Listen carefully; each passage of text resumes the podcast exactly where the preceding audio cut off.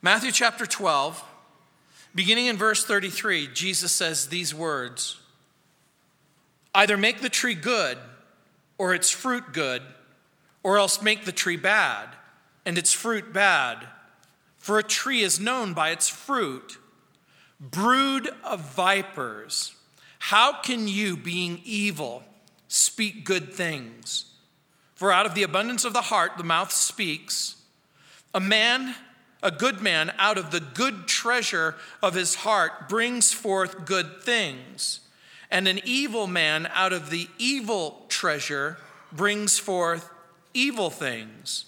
But I say to you, that for every idle word men may speak, they will give an account of it in the day of judgment. For by your words you will be justified, and by your words you'll be condemned. In the 12th chapter of Matthew, Jesus repeatedly defends himself against the accusations of the religious leaders. In the opening chapter, Jesus heals a man with a withered hand. And then later, Jesus heals a man with a demonized heart. The religious leaders suggest that Christ's power comes from demonic spirits, from Satan himself. And as you can imagine, these are painful words. These are cutting words. These are damaging words. These are untrue words. We know that words against Christ can be forgiven upon repentance in verse 32, where it says, Anyone who speaks a word against the Son of Man, it will be forgiven him, but whoever speaks against the Holy Spirit, it will not be forgiven him, either in this age or in the age to come. But you would be making a serious mistake if you thought that the words that are spoken are not injurious or that God doesn't care or words against Jesus don't matter, because they do. Words against Jesus hurt him, as Saul's words did in Acts chapter 9, verse 4. You'll remember that the Lord himself appears to Saul and says, Saul, Saul, why are you persecuting me? The implication being that this is not something good, that this is something bad. Someone asked me the question How do you undo bad words, hurtful words, terrible words? And I'm going to suggest to you that you can't undo them. All you can do is replace them with different words. Even though Saul's words hurt Jesus, Saul will enter into a right relationship with God in Christ, and then his words are going to change. His heart is going to change, and his words are going to change. Jesus is going to speak about the human heart and human words. What we say reveals things about ourselves. What we say with our mouths reveals something about who we are in the core of our being. Jesus holds the religious leaders responsible for what they've said about him. That might come as a shock and as a surprise to you. Just like Jesus will hold them responsible, he also indicates that he will hold us responsible. We begin to realize that the words we speak, to the people that we love and the words that we speak to the people that we don't necessarily love all make a difference. What we say privately and publicly matter. And again, for the person who has made the suggestion, and maybe you yourself at some point simply said, they're just words, they don't really matter. Jesus disagrees with you. Jesus thinks that words matter. There are words of blasphemy that can be forgiven. There is apparently another kind of speech that can be made that cannot be forgiven in verses 31 through 32. So it would appear that words matter, that words either cause us to confess Christ or deny Christ in verse 33, our words expose our hearts in verse 34 and 35. Our words are things that we're accountable for in verse 36. Our words determine our destiny in verse 37. Years and years ago, CBS released a tragic story of singer and songwriter Karen Carpenter. Uh, some of you are old enough to remember, but most of you aren't. Karen Carpenter and Richard Carpenter were very well known singers in the 1960s and 70s. And Karen died unexpectedly of heart failure at the age of 32, brought on by years of self abuse from an eating disorder. But what brought on Karen's fatal obsession with weight control? It would appear that a reviewer once called her Richard's chubby sister. But Karen never forgot those words. Those words began to haunt her. She would think about those words, and then she began to live by those words. And then those words began to control her life, and then those words became her life. And then she allowed those words to take her life. So, for the person who says they're just words, they don't always understand the terrible consequences that words can have. Augustine called words those precious cups of meaning. It is true that the meaning of words are subject to change. It's true that at different times and in different circumstances, we may not all understand and use words exactly the same way. In 1675, there was a very famous architect, Sir Christopher Wren who laid the first stone, which was going to become his masterpiece creation. It was called St. Paul's Cathedral in London. And for 35 years, he labored on this massive project. And in 1710, he presented it to his sovereign Queen Anne. England's monarch pronounced the cathedral, her words, artificial, amusing, awful. And Sir Christopher Wren was ecstatic and delighted. Because you see, in 1710, the word artificial meant artful, and amusing meant amazing, and awful meant something that generated awe, something that was awe inspiring. Can you imagine if CNN or Fox News calls the presidential candidates artificial, amusing, awful? See, we laugh but words matter. And so Jesus will begin with a parable of the human heart. In verse 33, Jesus says, Either make the tree good and its fruit good, or else make the tree bad and the fruit bad. For a tree is known by its fruit. So Jesus will begin the discussion with a little bit of a talk about poisonous plants and poisonous serpents. As he's doing this, he, he invites you to examine the fruit tree. Either make the tree good or the tree bad. Again, think about the context of what you're reading. The Pharisees have accused Jesus of being energized by demons, perhaps even the chief demon. In Matthew chapter 7, Jesus spoke of, of false prophets who come in sheep's clothing, but inwardly they're ravenous wolves. And in chapter 7 of Matthew's gospel, in verse 15, Jesus said, you will know them by their fruits. And even so, every good tree bears good fruit, but a bad tree, bad fruit, in verses 16 and 17 of chapter 7. So Jesus is going to state the obvious, and he's going to draw an illustration that would have been common to every single person. Now, remember what a parable is a parable is an earthly story that illustrates a heavenly truth.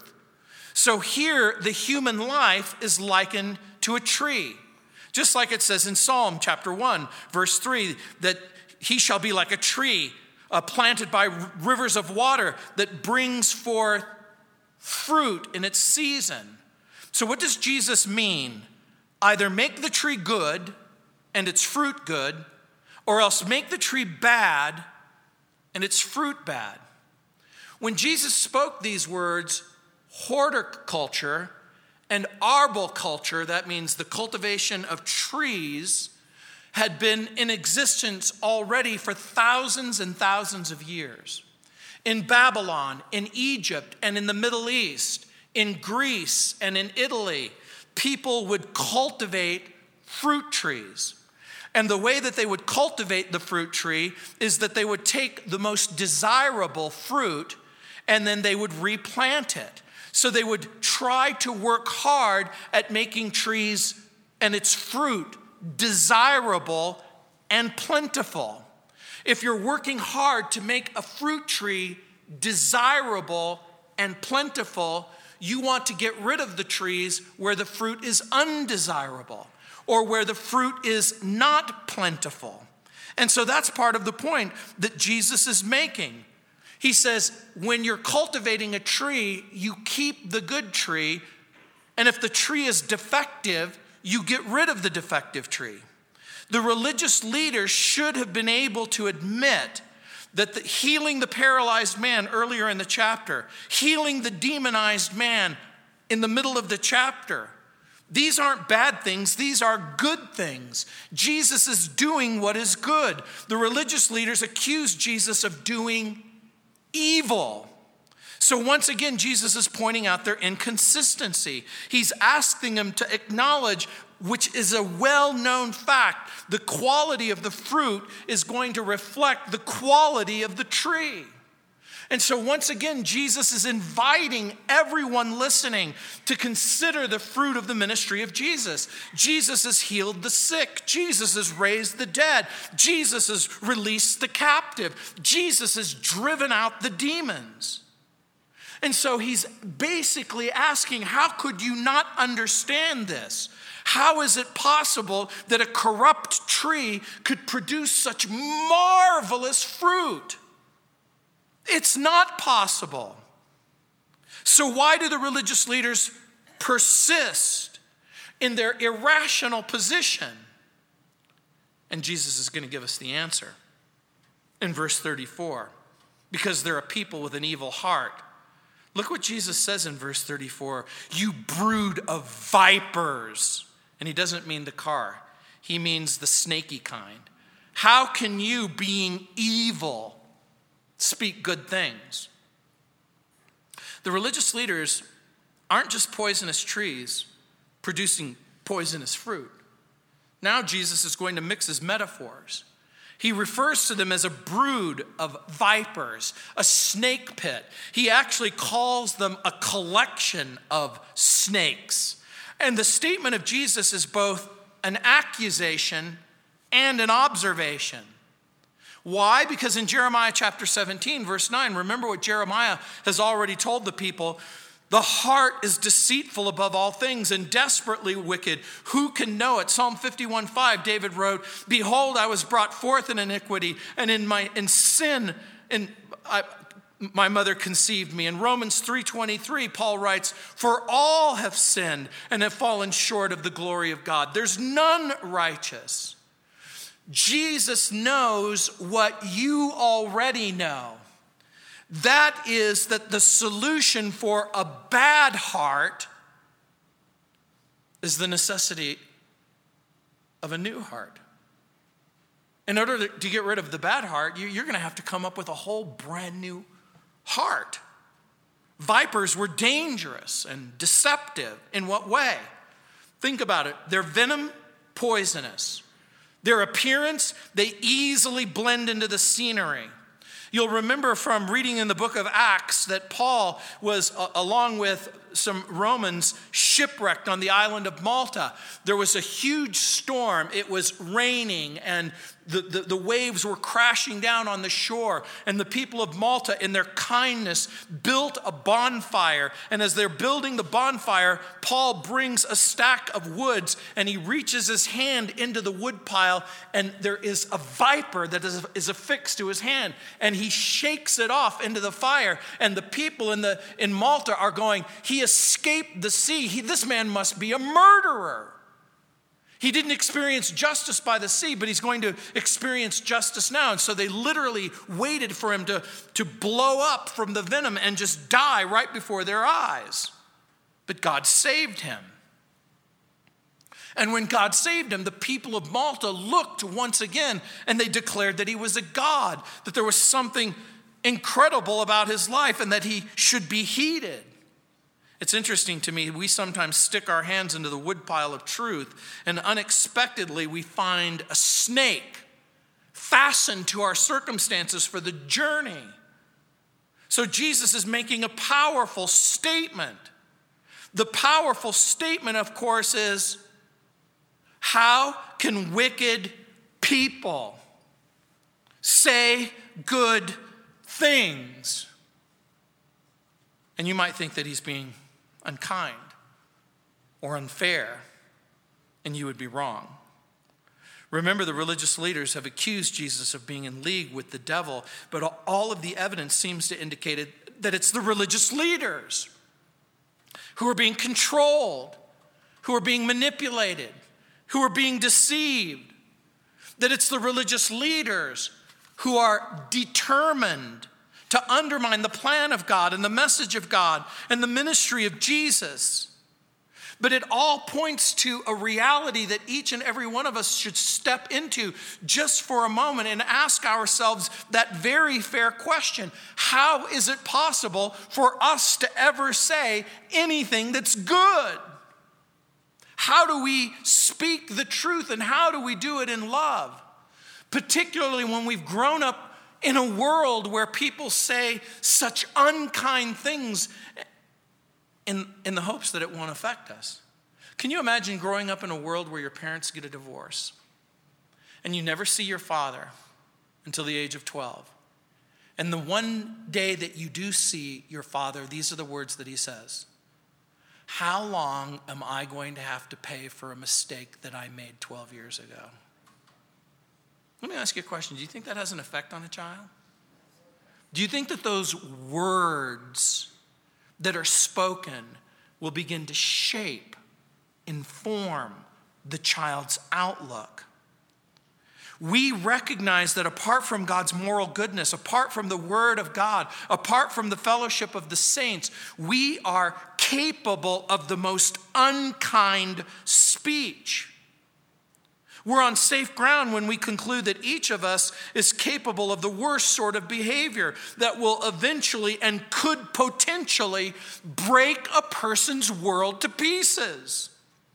There's no environment more vicious, there's no environment more hostile than the human heart and its capacity to promote evil Alexander Whyte, in a famous sermon, quotes John Bunyan, and he says, quote, sin and corruption would bubble up out of my heart as naturally as water bubbles up out of a fountain. I thought now that everyone had a better heart than I had. I could have changed hearts with anybody. I thought none but the devil himself could equal me for inward wickedness and pollution of mind. I felt, therefore, at the sight of my own vileness, I fell deeply into despair. I concluded that this condition which I was in could not stand with a life of grace. Sure, thought I, I am forsaken of God. Sure, I am given up in the devil and to a reprobate mind, unquote. This is from one of the great preachers of his time. But he got a tiny glimpse inside of his own heart. And he was wondering if things could ever be different. And so Jesus says at the end of the verse, at verse 34, a principle concerning the heart. Look what he says For out of the abundance of the heart, the mouth speaks. But remember the context again. Out of the abundance of the heart, the mouth speaks.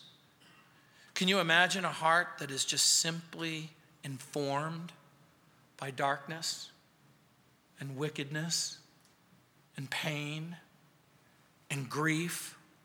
By the way, out of the abundance of the heart, the word abundance means here to overflow. It carries with it the idea that whatever in the heart will eventually leak out. It's as if there is something that's driving the content of your heart and it causes it to spill over in every aspect of your life. A man's words exposes a man's heart. A viper in verse 34. Good heart, evil heart, verse 35. And so Jesus is making that remarkable statement. The remarkable statement is your heart can't contain anything other than what you really are. We live in a culture and a society that's inundated with images and expressions and commercials. There's a commercial that says, Hey, what's in your wallet? Jesus asks us the question, What's in your heart? What happens if somebody literally squeezes your heart? And what will the content reveal? Jesus is, in effect, reminding the religious leaders what you've said reveals what you are. And I want you to think about it because the most important thing that they've said are things that they've said about Him. And the most important things that you could possibly say are not just simply things that you say about God or simply things that you say about Jesus or sim- simply things that you say about things that are good or kind or virtuous. Our words reveal the moral and the spiritual content and condition of our heart. And of course, the heart means the person.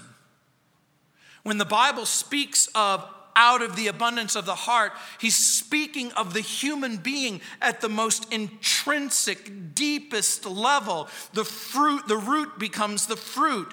Doing comes from being. Moral decisions determine identity and destiny. Again, if somebody asked me the question, they said, Well, what do you do? I mean, typically we think about what we're going to do, but rarely do we think about what we're going to say.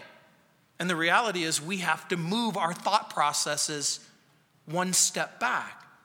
We have to understand that what we say will eventually become what we do.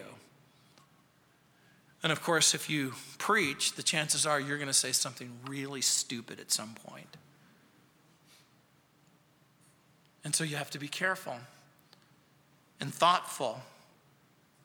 Jesus is digging into the very essence of being no one is good or capable of goodness unless God makes him good, unless God gives you the capacity for grace and compassion and goodness. In Luke chapter 18, verse 18, in that classic story where a rich young ruler comes to Jesus and he says, Good teacher, good teacher, what must I do to inherit eternal life? Why do you call me good? Jesus answered. No one is good except God alone.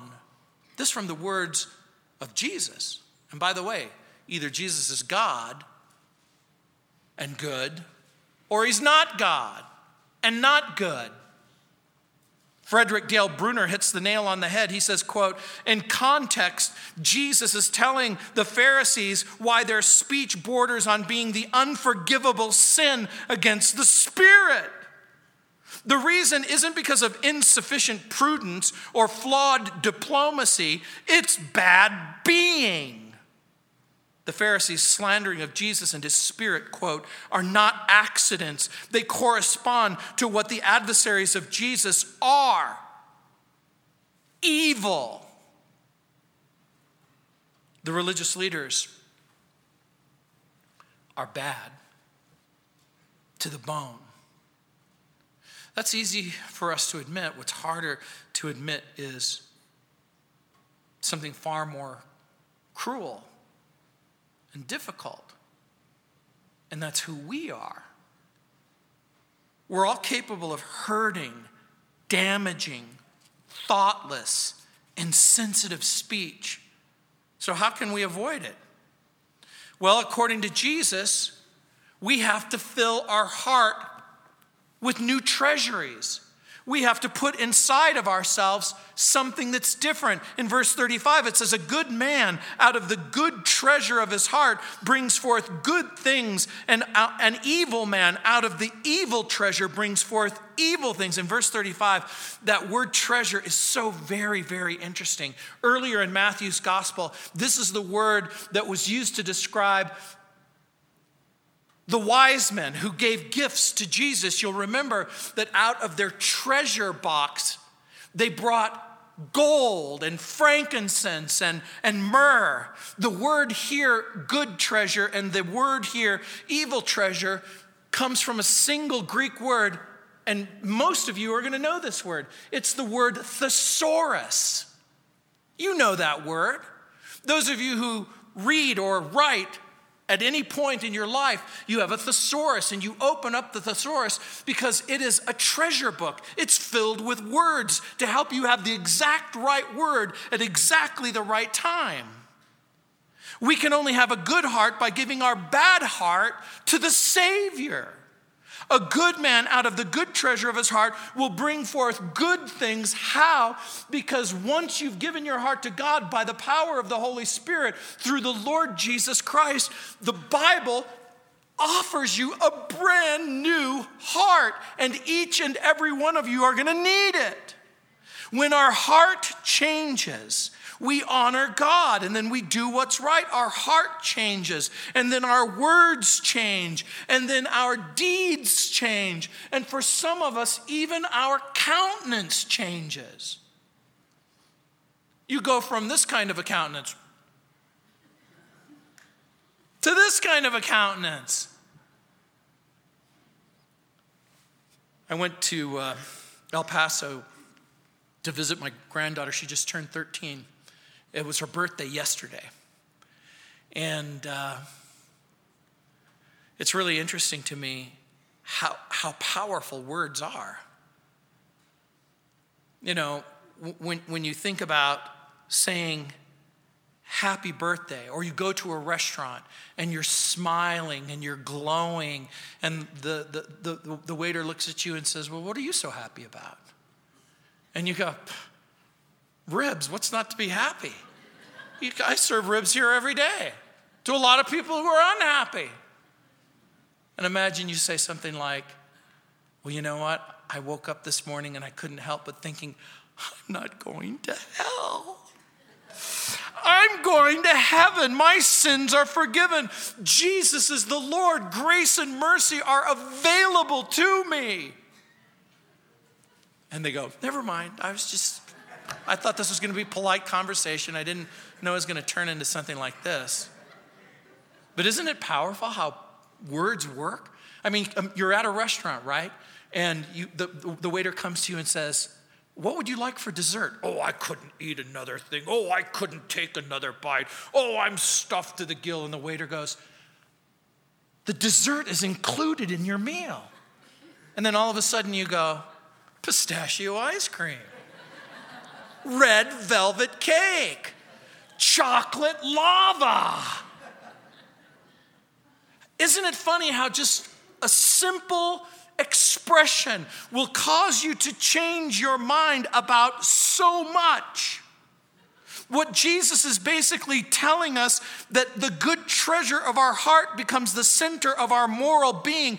Our speech is the test of character. On my radio program, someone said to me, You know, there's no constitutional test, there's no religious test in order to run for the president of the United States. And I said, You're exactly right. There is no religious test. But can't we as American people have a moral test? Isn't there something about a candidate that should reflect honesty and decency? And by the way, if you wouldn't let them watch your children, you shouldn't vote for them.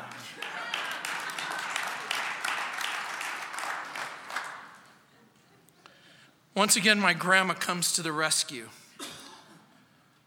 Granny used to say, Gino, keep, keep your words soft and sweet, because you never know when you're going to have to eat them. She was so right. Yes, wisdom is knowing when to speak your mind, but also when to mind your speech. Paul told the Ephesians in Ephesians chapter 4, verse 29 let no foul or polluting language, nor evil word, nor unwholesome or worthless talk ever come out of your mouth. The word translated foul is a Greek word, sapros. It meant rotten, putrid, polluting. It was the word that was used to describe fruit that had gone so molded that it could no longer be consumed. Paul says, but speak what is good for necessary edification, that it may impart grace to the hearer. Paul told the Christians in Ephesus to put away unwholesome speech, to put away vulgarity and lewdness and slander and obscene talk he was basically reminding them that all of these were expressions of a life that was lived apart from Christ, before Christ, in 1 Corinthians chapter 6, verses 9 through 11. And now all of a sudden we begin to understand the grievous words, the hurtful words, the painful words that Paul spoke against Jesus and against the saints. He could never, ever undo what those hurtful words had done. But God, in His grace and His mercy, gave him an opportunity for a new heart and a new language and a new way of speaking.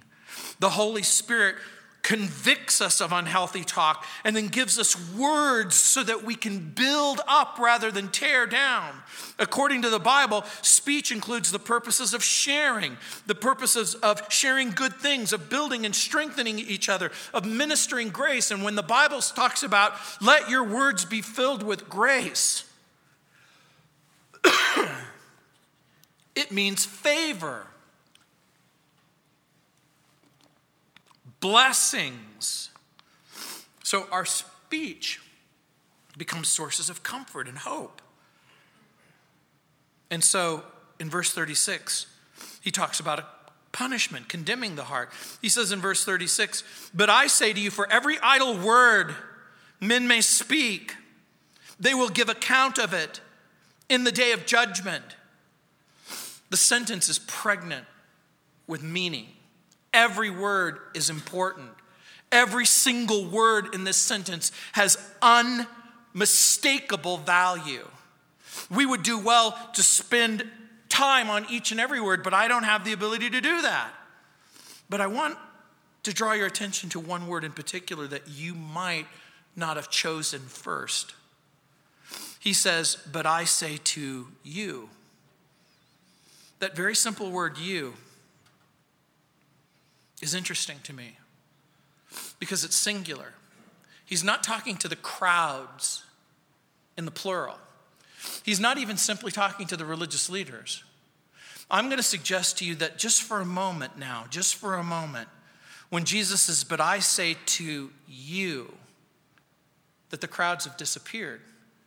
The disciples have disappeared. The, Peter, James, and John are gone. The religious leaders are gone.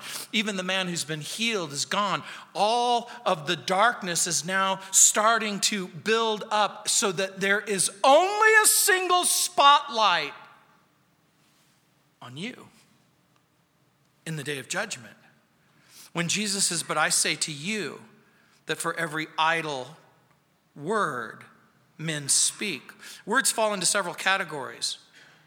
There are words that are helpful. There are words that are harmful. There are, there are some that are morally useful. There are some that are morally useless. There are conversations that build up. There are conversations that build that tear down. But according to Jesus, according to Jesus, our words, our words are accountable to the Lord and will in fact be judged. So when Jesus says this, he's, he's saying something that we should never forget. Number one, he's saying that every single thing that we say has value. And number two, there is such a thing as a day of judgment. According to Jesus, our words, whether we like it or not, are accountable to the Lord.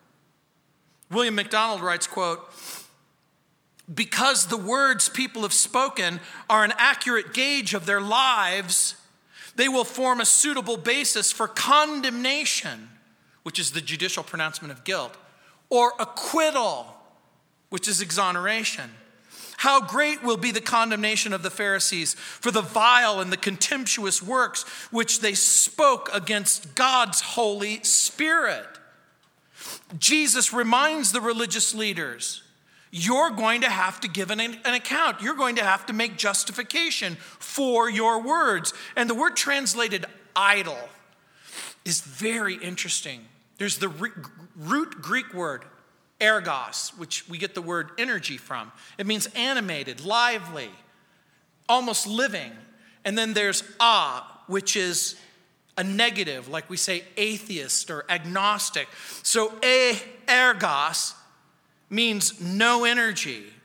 It can mean, depending on the context, idle, lazy, unemployed in the sense of not being able to generate what seems like some sort of significant activity. The implication seems to be useless words that accomplish nothing. And now we're back to what we talked about earlier. They're just words, they don't really matter. Nobody really cares. And Jesus goes, I care. I care about every single word and, every, and all of its significance. And so the implication is that God judges speech that is weighty, speech that is light, speech that is consequential, speech that is inconsequential. And what we say in unguarded moments reveals who we are, but also it affects our future. Jesus points out that every idle word men speak will one day pass the judgment bar. What seemed like an insignificant slip of the tongue becomes an invitation to judgment. At this point, you should ask a different question. At this point, you should say, Why does God judge? My words? It's okay to ask that question. It's a fair question and it deserves an answer. According to Jesus, because our words are an accurate gauge of the condition of our heart. That's why. Because God must, of necessity, evaluate what's going on inside of you. You know, one of a former president's top aides told a nightly news program when asked the question, the president made certain promises and he didn't keep them. And the aide said, This president kept every single promise that he meant to keep. Well, we laugh, don't we? We laugh because out of the abundance of the heart, the mouth speaks. Out of the abundance of the heart, the mouth speaks. Calculated speech can sometimes become calculated hypocrisy. And every once in a while, we want something more, don't we? We want more from our presidential candidates. We want more from the leaders of our country. We want more from the people in our church. In the movie Contact, written by Carl Sagan, there was this ancient TV broadcast of Hitler's Reich, which was broadcast into to space. And according to the premise of the movie, what is spoken here on the earth, what is broadcast visually, digitally, um, is cast out into space. And, and so TV broadcasts and radio broadcasts go further and further and further away. And, and according to the premise of, of the movie, Carl Sagan knew that both sound waves and video waves, they never cease. They diminish in intensity, but they go on forever and ever. And according to the premise of the movie, people out in space were listening to what was being said on this planet. And there was a response. I read about a news broadcast in Chicago.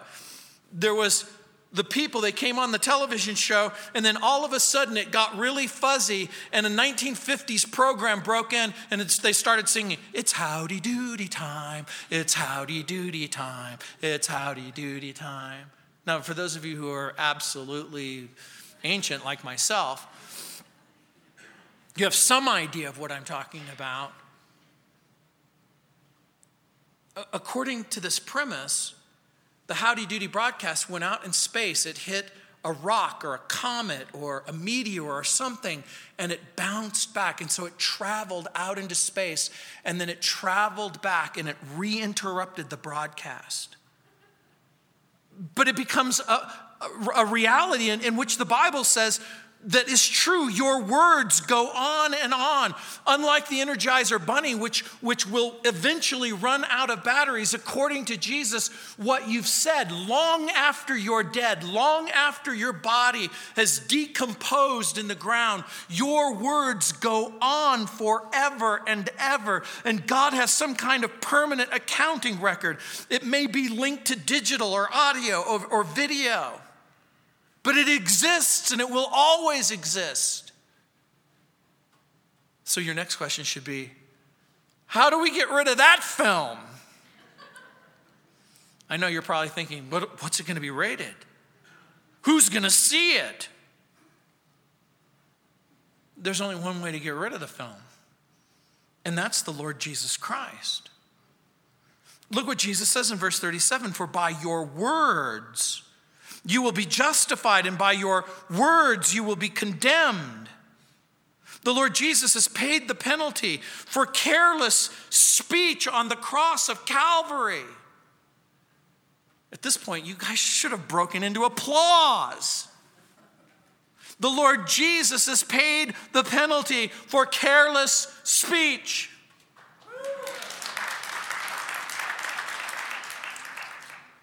He's also paid the penalty for careful speech. Now, Jesus suggests that our very words will serve as the witnesses which will either judge us or condemn us. So, what does Jesus mean when he says, For by your words you'll be justified? By the way, the word justified means declared righteous in the sight of God. Remember what Jesus has already told us good words are indicative of a good treasure. Words that dismiss Jesus are indicative of an evil heart. I don't think that he's just simply saying, whatever you say, he is in specific making reference to what have you said about him? What have you said about his life, about his message, about his ministry? What have you said about him? Here, I think Jesus is acknowledging that what Jesus is basically saying is, What I've said is true about myself. Emerson said, A man is what he thinks about all day long. The Roman Emperor Marcus Aurelius put it this way quote, A man's life is what his thoughts make of it. William James, the famous philosopher, said, The greatest discovery of my generation is that human beings can alter their lives by their attitudes of mind, unquote. In the Bible, we, we read, as a man thinks in his heart, so is he.